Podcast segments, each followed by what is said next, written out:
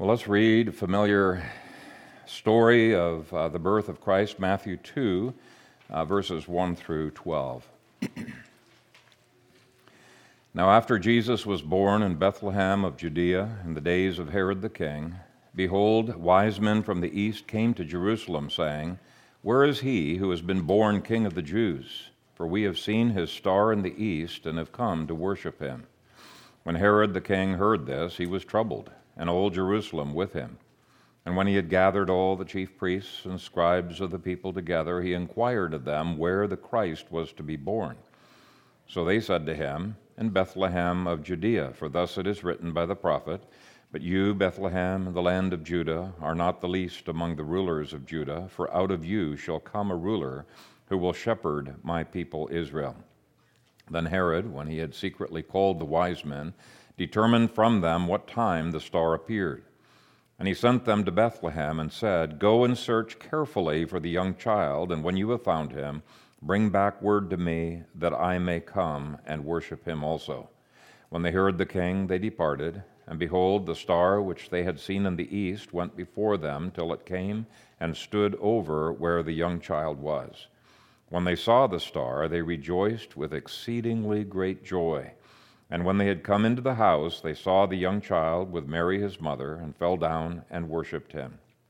And when they had opened their treasures, they presented gifts to him gold, frankincense, and myrrh. Then, being divinely warned in a dream that they should not return to Herod, they departed for their own country another way. Amen. Father, we thank you for this part of the story of your redemption that really started in eternity past and will continue uh, to the future. And uh, so we thank you uh, for the privilege of having this recorded in the inerrant Word of God. And I pray that as I preach it, I would do so faithfully, and each one of us would grow as a result. We pray this in Jesus' name. Amen. You may be seated.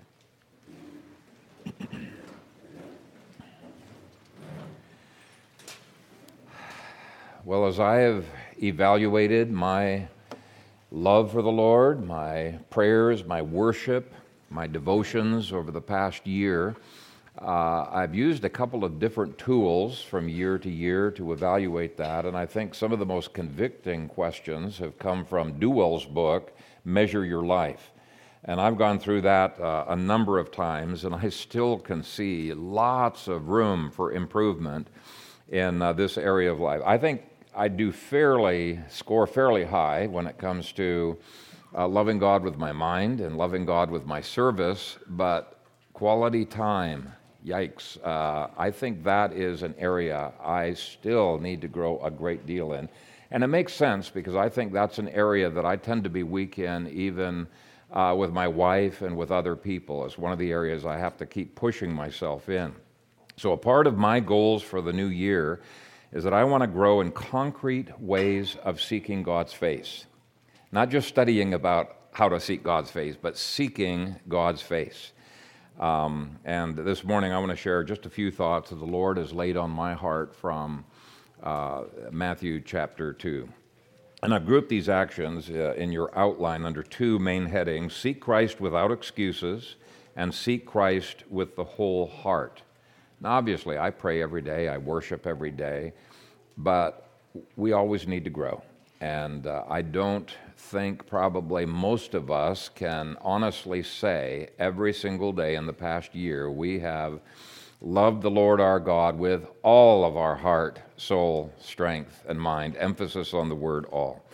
But uh, we're going to use the wise men in Matthew 2 as an example of how to seek Christ with all of our heart. And it's my prayer that all of us would grow and uh, be challenged through this. Now, we're going to start by evaporating our excuses. There were at least five excuses that these wise men could have used if they wanted to, and uh, we'll quickly go through them. Well, maybe not quickly, but we'll go through them. Nothing's quickly with me, is it?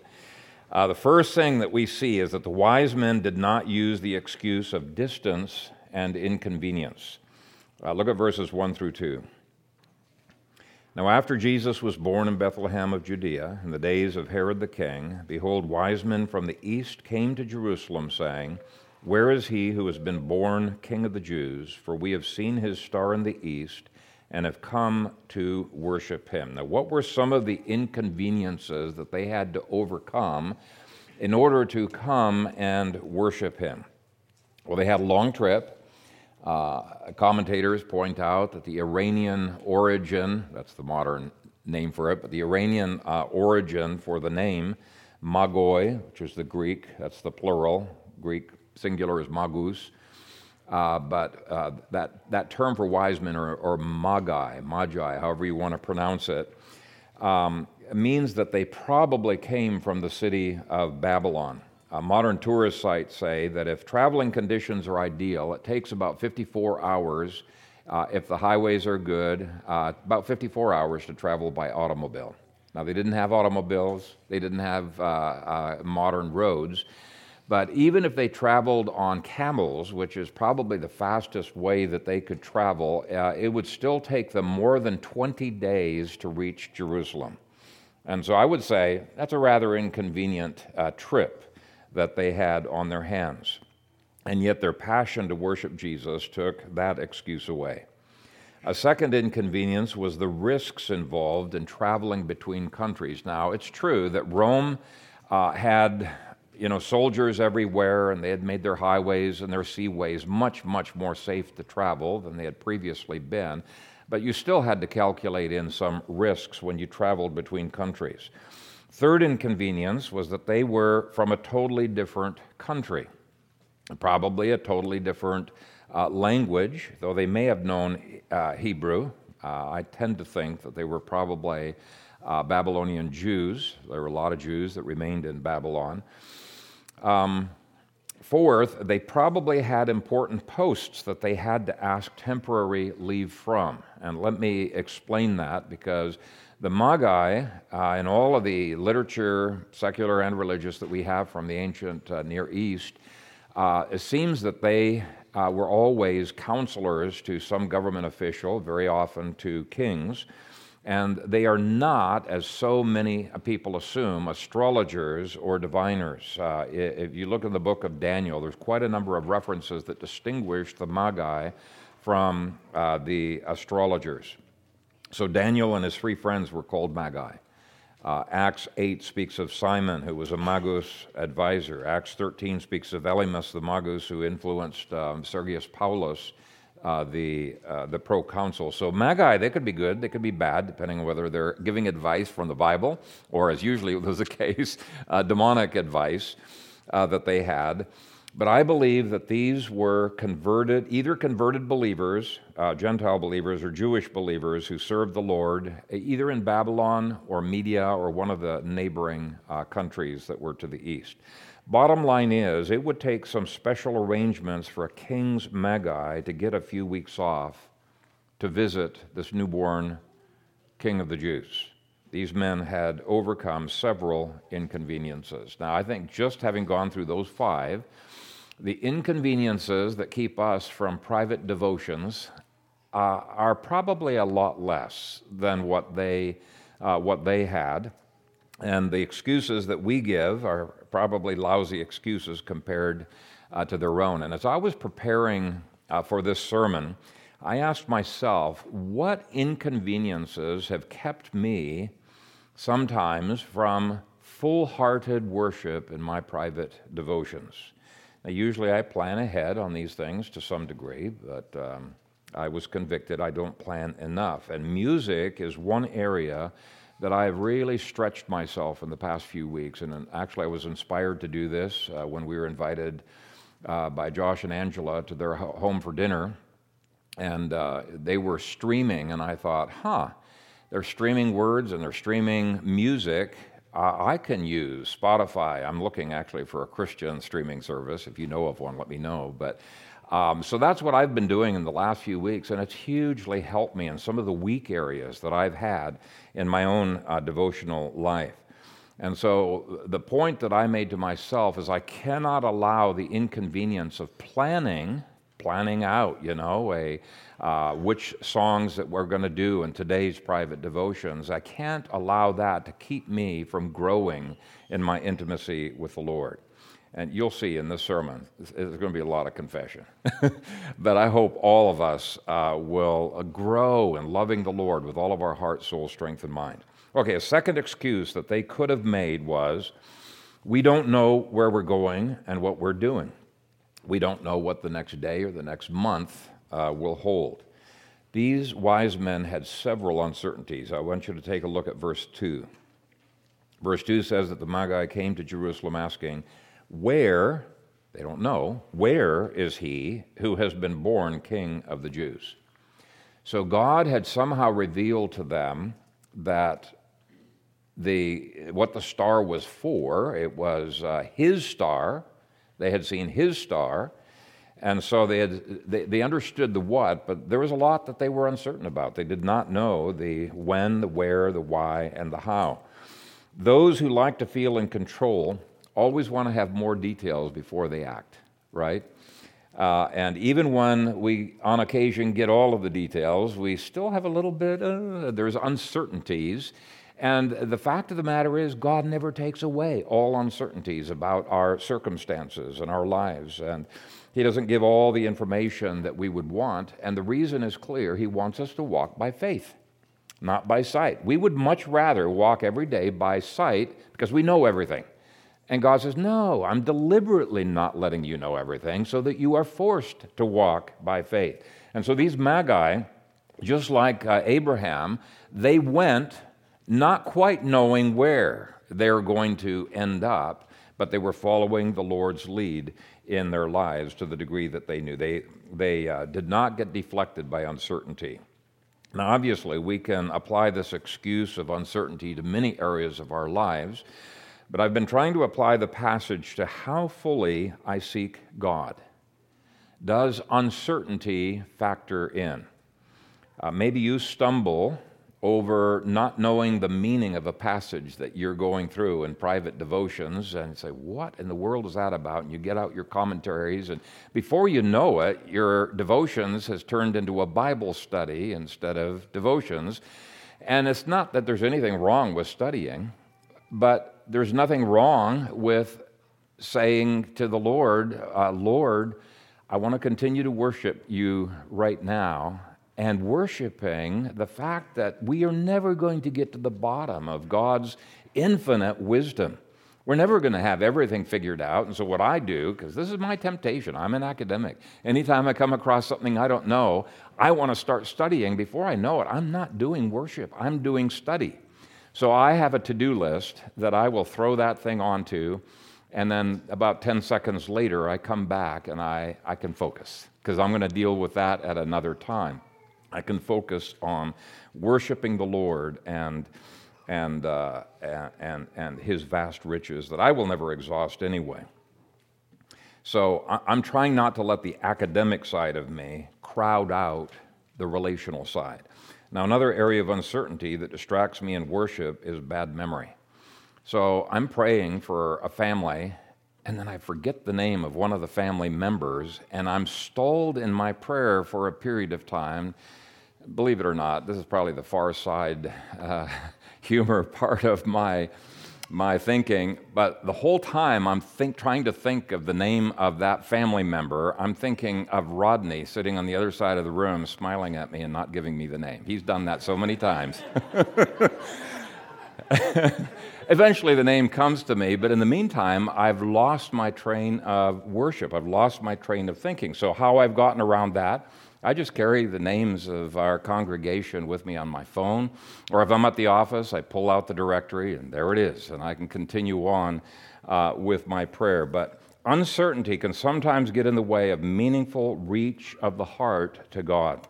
Your uncertainties might be totally different. They might be not quite knowing what to say in prayer, or what others will think of you if you raise your hands or uncertainty about, oh man, I've brought this before the Lord 50 times. Is he going to think I'm nagging? Is he going to be upset with me? Uh, that was something that used to be uh, an issue with me when I was much, much younger, thinking, I do not want to irritate the Lord. For me, it was like three times. Is a fourth time nagging? and uh, then I ran across a passage in Isaiah where he said, Give him no rest until he answers his promises. And so you're basically asking him what he wants anyway. So it's not nagging, really.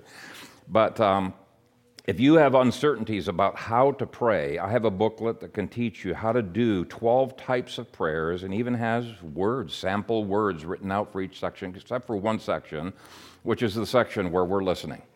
We're trying to hear uh, from, uh, from God. But the point is, don't let uncertainty hinder the degree to which you seek Christ with all your heart. And there's many ways we can get around those uncertainties and not let them divert us from worship. A third excuse for failing to be as passionate in your worship as you might otherwise have been is that no one else around you is passionate. Uh, you look around, you think, oh boy, I better cool it, or everybody's going to think I'm weird. You know, uh, nobody else is raising their hands, nobody else is crying, and I'm crying right now, and it kind of dampens your spirit. Just as Jesus could do no mighty works in his hometown because of their unbelief, it is so easy to have your spirit dampened by the wet blanket of other people's worship or lack of worship. So, observing the status quo can dampen our own joy and take away our energy.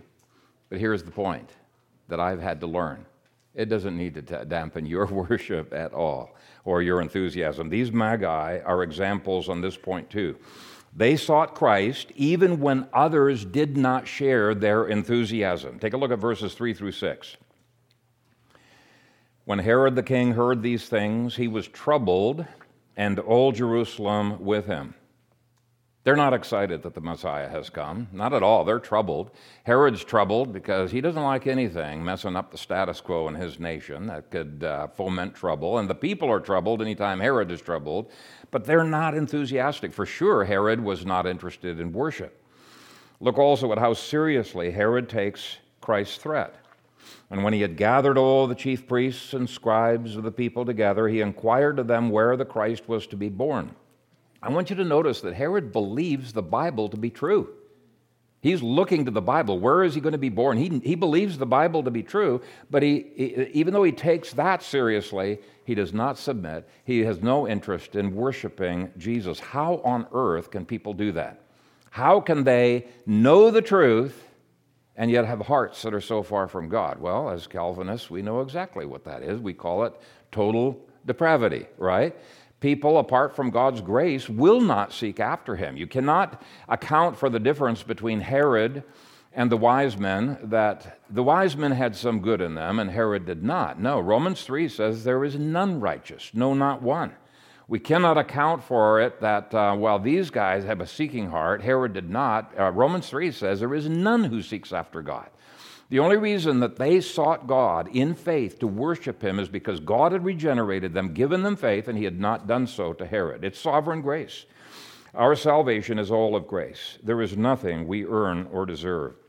I want you to notice, too, that the scribes and Pharisees know exactly where Christ is going to be born. You don't see a one of them going there. Verse 5 so they said to him, In Bethlehem of Judea, for thus it is written by the prophet, But you, Bethlehem, in the land of Judah, are not the least among the rulers of Judah, for out of you shall come a ruler who will shepherd my people Israel. I think it's kind of scary that people can know the truth and either oppose it or just ignore it, as the case of these leaders. And when a society is filled with such people, it is easy for Christians to lose their enthusiasm as well.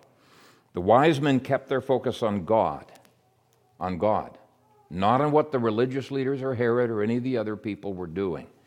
Uh, if you're too concerned about what other people are doing or saying or thinking, it can dampen your joy, your enthusiasm. It can dampen uh, your single eyed pursuit of Jesus. Um, but when your focus is on what God thinks, you will pursue Christ without any reservations. So be enthusiastic in your pursuit of God and of Christ, no matter if everybody around you is um, thinking you're extreme. Let the Bible decide that question. And believe it or not, this is an area that I did struggle in in uh, years past. Uh, in years past, I didn't raise my hands in worship, even though the scripture speaks about that a great deal. because I a little bit worried that other people would misinterpret my motives and think poorly of me. I did not kneel in worship, even though in private devotions I did, because I didn't want to be judged by others. I didn't say aloud amen, even though the Bible commands everyone to say aloud amen many, many, many times. Why? Because it was the fear of man that was driving what I did and what I did not do. It's so easy for uh, this to, to be a problem. So the bottom line was that in the past, the lack of enthusiasm from others rubbed off on me. And I think I've gotten past that for the most part, but this fear of man is something I need to always be on guard against uh, so that it does not hinder my worship. And I would encourage you to not let it hinder your worship. A fourth excuse is being surrounded by hypocrites. This past week, I was on Facebook, and I don't know why all of these bunched together, but a bunch of my uh, Christian Facebook friends were making comments on why they don't attend church. I didn't even know some of these didn't attend church. But they said that they didn't attend church because they didn't get much out of it, or they, the church is not being salt and light, and it's not transforming society, or they're filled with hypocrites, one, one issue or another. Well, uh, th- that could have dampened the enthusiasm of these wise men too. Jerusalem was full of hypocrites. By the way, almost every church has got one or two hypocrites in it, people who profess faith in Christ but really don't, right? Uh, they're conforming outwardly, but their heart is not with it. Look at verses 7 through 8. Then Herod, when he had secretly called the wise men, determined from them what time the star appeared, and he sent them to Bethlehem and said, Go and search diligently for the young child, and when you have found him, bring back word to me, that I may come and worship him also. So Herod professed to be a worshiper of the true God, but in his heart he was not. If you keep on reading in that chapter, you'll see his whole purpose was to kill Christ. And uh, his attempt was to do that when he killed all of those innocents. I don't know how many times I have heard unbelievers excuse their careless attitudes with the expression, well, the church is full of hypocrites anyway. And my response to them is, oh, have you attended church? No. Well, how do you know the church?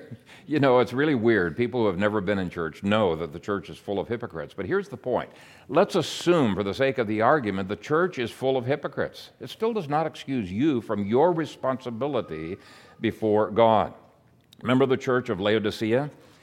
Jesus was so distanced from that church that he left the church. He was outside the church knocking on the church door, but I think it's so cool that he promises to anyone in that church that's filled with hypocrites, he promises if anyone hears my voice and opens the door, I will come in to him and dine with him and he with me. So any individual in that church full of hypocrites can have the most spectacular fellowship with Christ, even though others are not. The last excuse that these wise men could have made, but did not, was that their quest was dangerous. If they were good at reading body language, they could have seen that Herod was not enthused in verse 3. In verse 12, it was apparent that their lives were in danger, but these magi sought the Messiah despite danger. Are you willing to face danger for Christ? I mean, that's their stated goal, right? Is to worship. Are you willing to face danger? The danger for you might be that you could potentially come down with COVID 19. Or you could potentially get ticketed for $25 or whatever the fine is from uh, police. Uh, or that you might get sick if you keep getting up early enough to have private devotions in the morning. Dangerous. So, those were the potential excuses that these wise men avoided. There are a ton more excuses that we could easily have.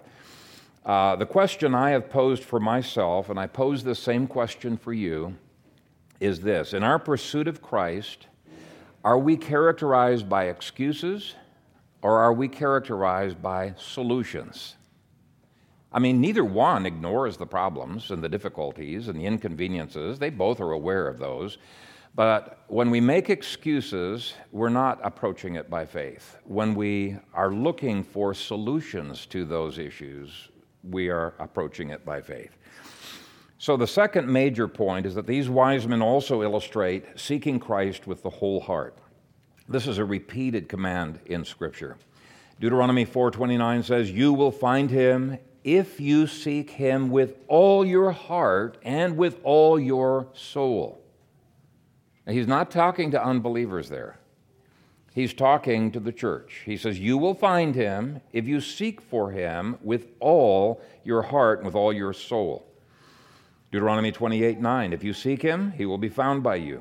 Jeremiah 29 12, and you will seek me and find me when you search for me with all your heart. So let's take a look at the seven ways that they modeled that they were seeking Christ with all of their heart. First, they didn't keep their enthusiasm to themselves, they shared their enthusiasm about seeking him with others. In verses 2 and 7, we see that the wise men, they're not ashamed of inquiring at the, the temple of where Jesus is, and that their intended goal was to worship him. I, I, I bet you they probably thought, oh, the whole palace guard's going to want to join us in worshiping Jesus. I think people who are sold out for Christ, they love worship, are astonished when they look and they see others who don't share that enthusiasm. Uh, most of you, when you first came to Christ, probably overflowed with enthusiasm. So, how does that enthusiasm get dampened? Well, there could be any number of uh, reasons. Constantly seeing others who put you in your place, well, that can dampen your enthusiasm. Fear of man can make us shut our mouths. Even King David was tempted to become ashamed of sharing God's word with other kings and the, the supposition is those kings didn't like God's law. So, uh, do I share it with them? They're going to totally disagree with me. But he determined, no, I am not going to be ashamed. He said this I will speak of your testimonies also before kings and will not be ashamed. Jesus said, For whoever is ashamed of me and my words in this adulterous and sinful generation, of him the Son of Man also will be ashamed when he comes in the glory of his Father with the holy angels. Now, I do tend to watch you guys' Facebook pages uh, just because I love you guys. I pray for you, right? I want to know what's going on. And I am very encouraged, actually, by uh, the boldness with which you name the name of Christ in the public arena. So, what I'm wanting to emphasize here is not you, are you ashamed of Christ in general? Because I think you guys are not. I, I've seen wonderful testimony, but how enthusiastic are you about the relationship that you have with Christ, the things that He's doing in your life? You know, we could have just a testimony time every week, but that's what the tables are for. You know, when we eat together, share the reality of the supernatural that God has done in your life during the past week. That's what Hebrews tells us. We're to encourage one another and uh, stimulate one another up unto love and good works.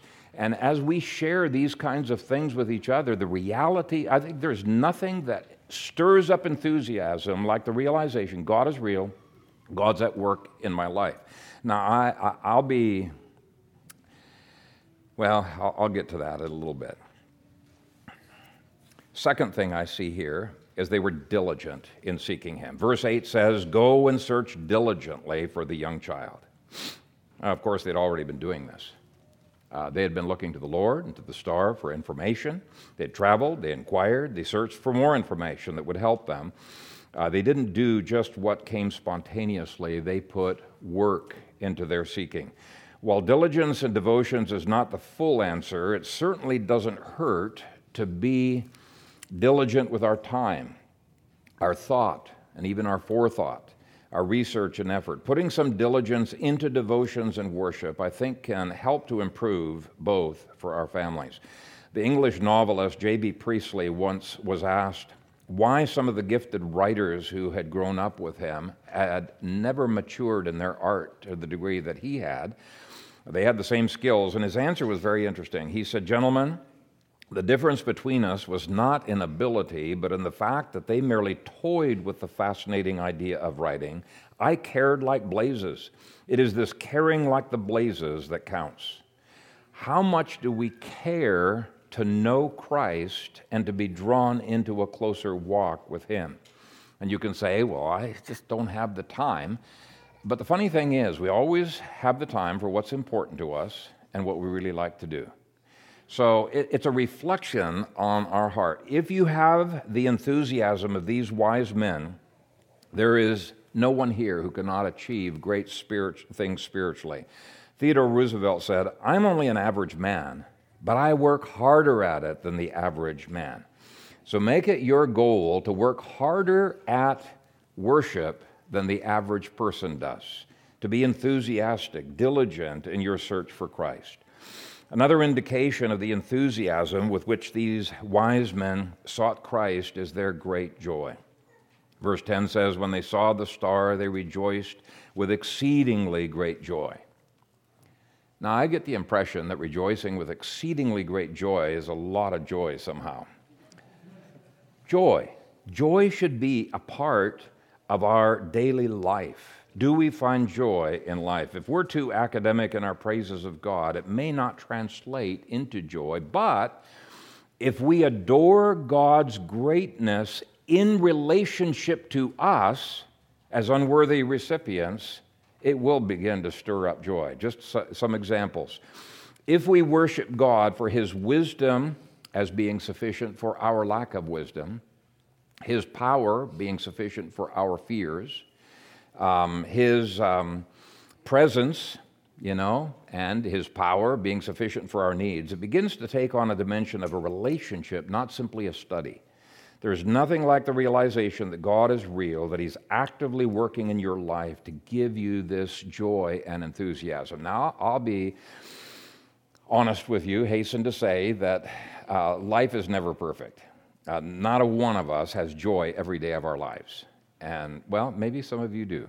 Uh, but I certainly don't. I've never met anybody that has joy. Even the most joy filled person in my life, I've seen him occasionally without joy. And I can tell you about him. He's an amazing guy that uh, has ministered to me a lot. But uh, here's the thing um, we can be totally aware of God's work in our lives and lose our joy. Just think of Elijah. Uh, he, he's a tremendous man. He has his Mount Carmel experience, and the very next day, he is depressed. So depressed, he wants to die. He has lost his joy we can go back and forth from this. So the very fact that I'm saying we need to do this does not mean you should be beating up on yourselves and saying, oh man, I, I'm, I'm, a, I'm a worm. No, it's direction, not perfection. We're always going to be pressing into this on our lives. Dr. Martyn Lloyd-Jones speaks of this mysterious loss of our joy in his amazing book, and I think everybody needs to have this book on their shelves. This is an amazing book. Dr. Martyn Lloyd-Jones, it's called Spiritual Depression, Its Causes and Its Cures. Now, he has some profound things in there, but he also has some just very simple. There was one chapter, such simple, basic advice. Uh, if, if you're depressed, you lack joy, how much you've been sleeping in the last month? I mean, simple question. Sleep loss can take things away. Guilt can take away our joy. Um, uh, you know, physical exhaustion, stress. There's many different things. Demonic oppression can take away our joy. And so, as John Piper pointed out, there are times when we need to fight for joy.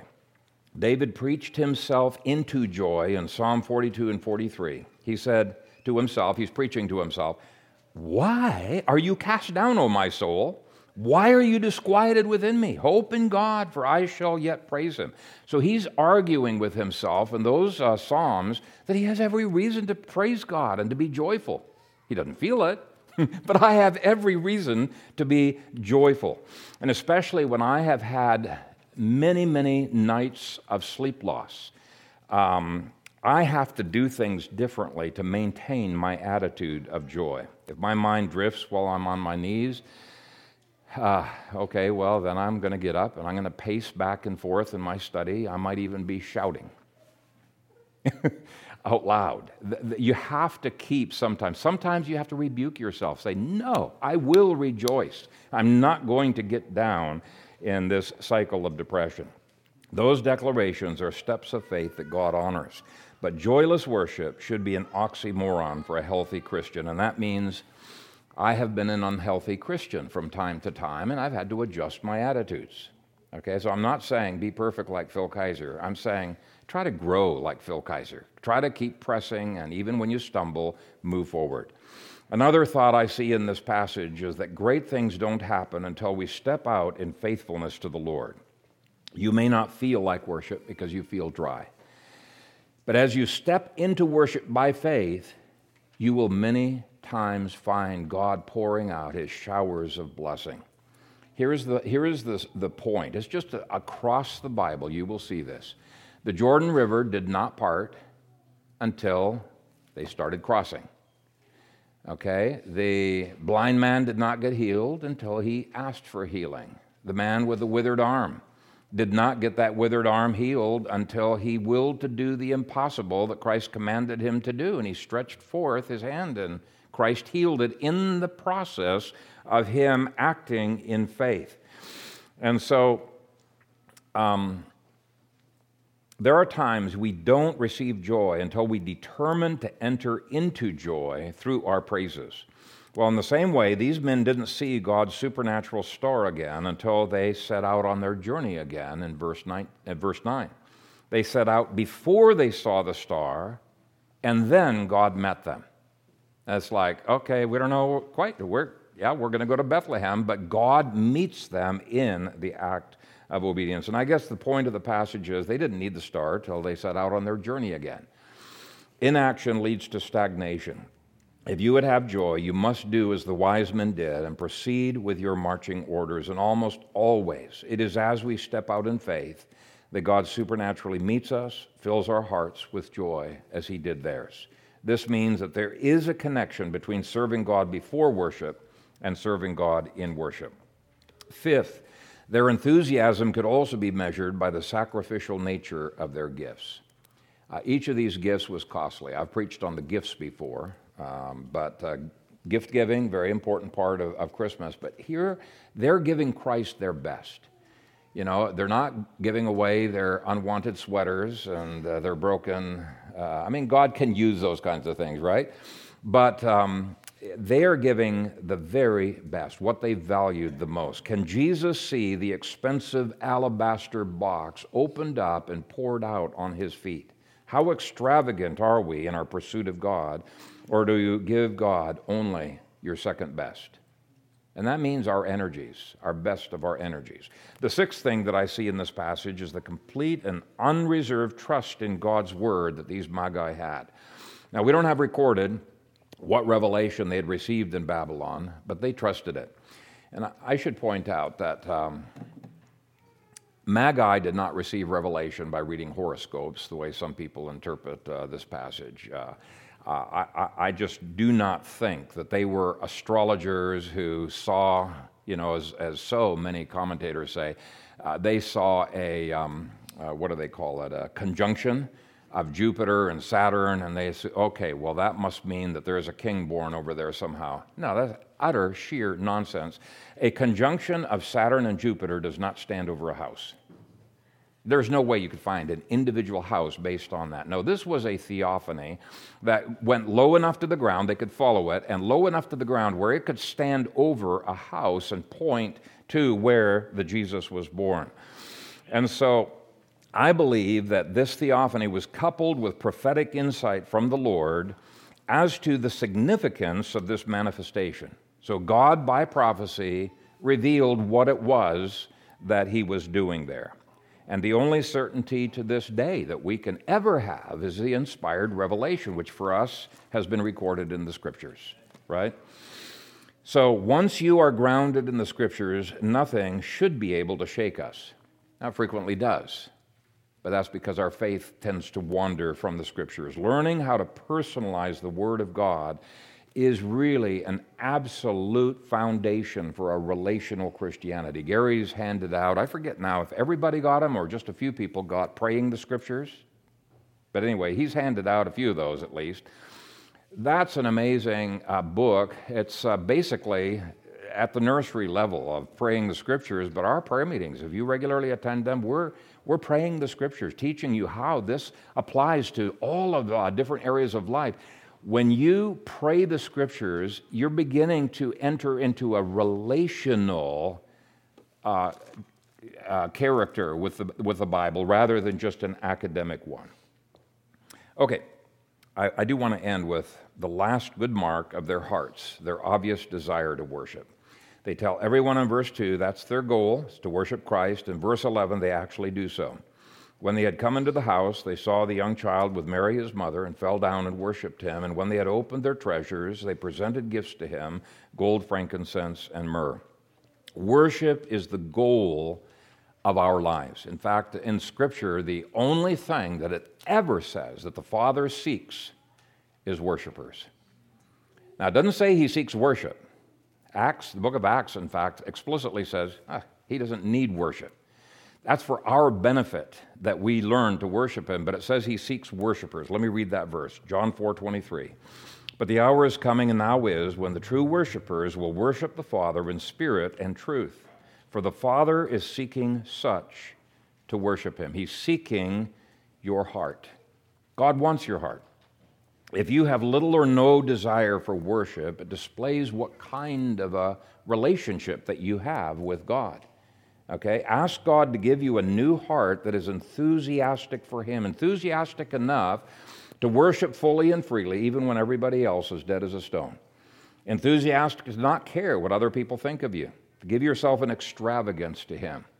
Now, if John Wesley were alive today, I definitely would not go to him to get theological advice. Uh, he was a bad theologian, but he loved the Lord. And I dare say, if John Wesley were alive today, I would go to him to get some pointers on how to deep dive into the ocean of prayer, how to walk with God as Enoch did, how to develop a deep relationship with God. And we can learn from our brothers and sisters from many different denominations, even those who are theologically messed up. And I guarantee you, you and I are probably messed up theologically in some area we need more unity in the bride of Christ. But anyway, John Wesley said this right tempers, that's just an old word that means dispositions, right dispositions cannot subsist without right opinion. In other words, you've got to get your theology right first. The love of God, for instance, cannot subsist without a right opinion of Him. However, though right dispositions cannot subsist without right opinion, Yet right opinion may subsist without right dispositions. Uh, basically, what he's saying is yes, we are called to be theologically orthodox, and you can't have good practice without good theology. But he says you can have good theology without having a good relationship with God. That's what he's saying. As another book worded it, we can be fantastic data based Christians but the question is having all of that data about God, do we have fellowship with the God that we know? Do we have the reach of the heart? Do we minister to Him? Do we love Him? Do we enjoy spending time before His throne and in His presence? You see, God calls us to seek Him, to fellowship with Him, to worship Him, to love Him. And if you want a whole new dimension to your Christianity, I would urge you to obey Paul's admonition when he calls us to know Christ and the power of his resurrection, or in another passage where he calls us to enter into. We've been called into the fellowship of the Son. The same fellowship. This is astonishing. It blows my mind. The same fellowship that the Son and the Father have had throughout all of eternity and will eternity in the future, we've been called into that fellowship. And the only way we can get into that fellowship is if we have fellowship with the Holy Spirit who gives us the ability to have the reach of the heart. And so we need all three persons of the Trinity if we're to be able to do what this passage is calling us to do. It is through the Holy Spirit. May each one of us aspire to grow in this area of a relational Christianity with God, fellowship with God, devotions with God you're not going to be perfect. We're going to be going up and down, but let's make it our desire to keep growing in this. Amen. Father, thank you for your word. Thank you for the way that it shows us how shallow sometimes we can be. Thank you for convicting me.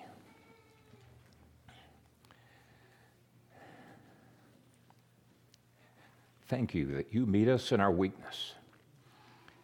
Thank you, Father, that though our hearts may be shallow, you have promised to shed abroad your love into our hearts, full to overflowing with love, with joy, with peace, with all the fruit of your Spirit. It really matters not how shallow my cup of joy, my cup of love, my capacity to love is, if I give you all.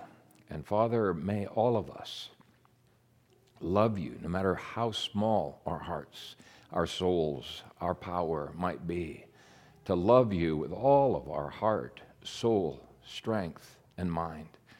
May we glorify you. May you be pleased. May we have your smile of approval upon our daily walk.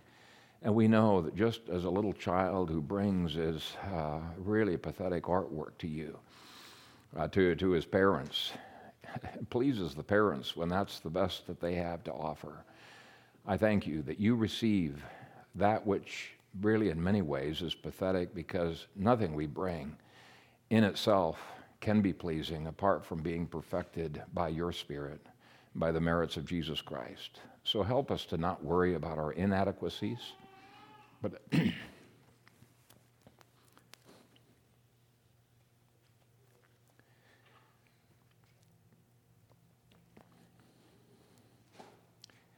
just help us to keep pressing into you. In Jesus' name, amen.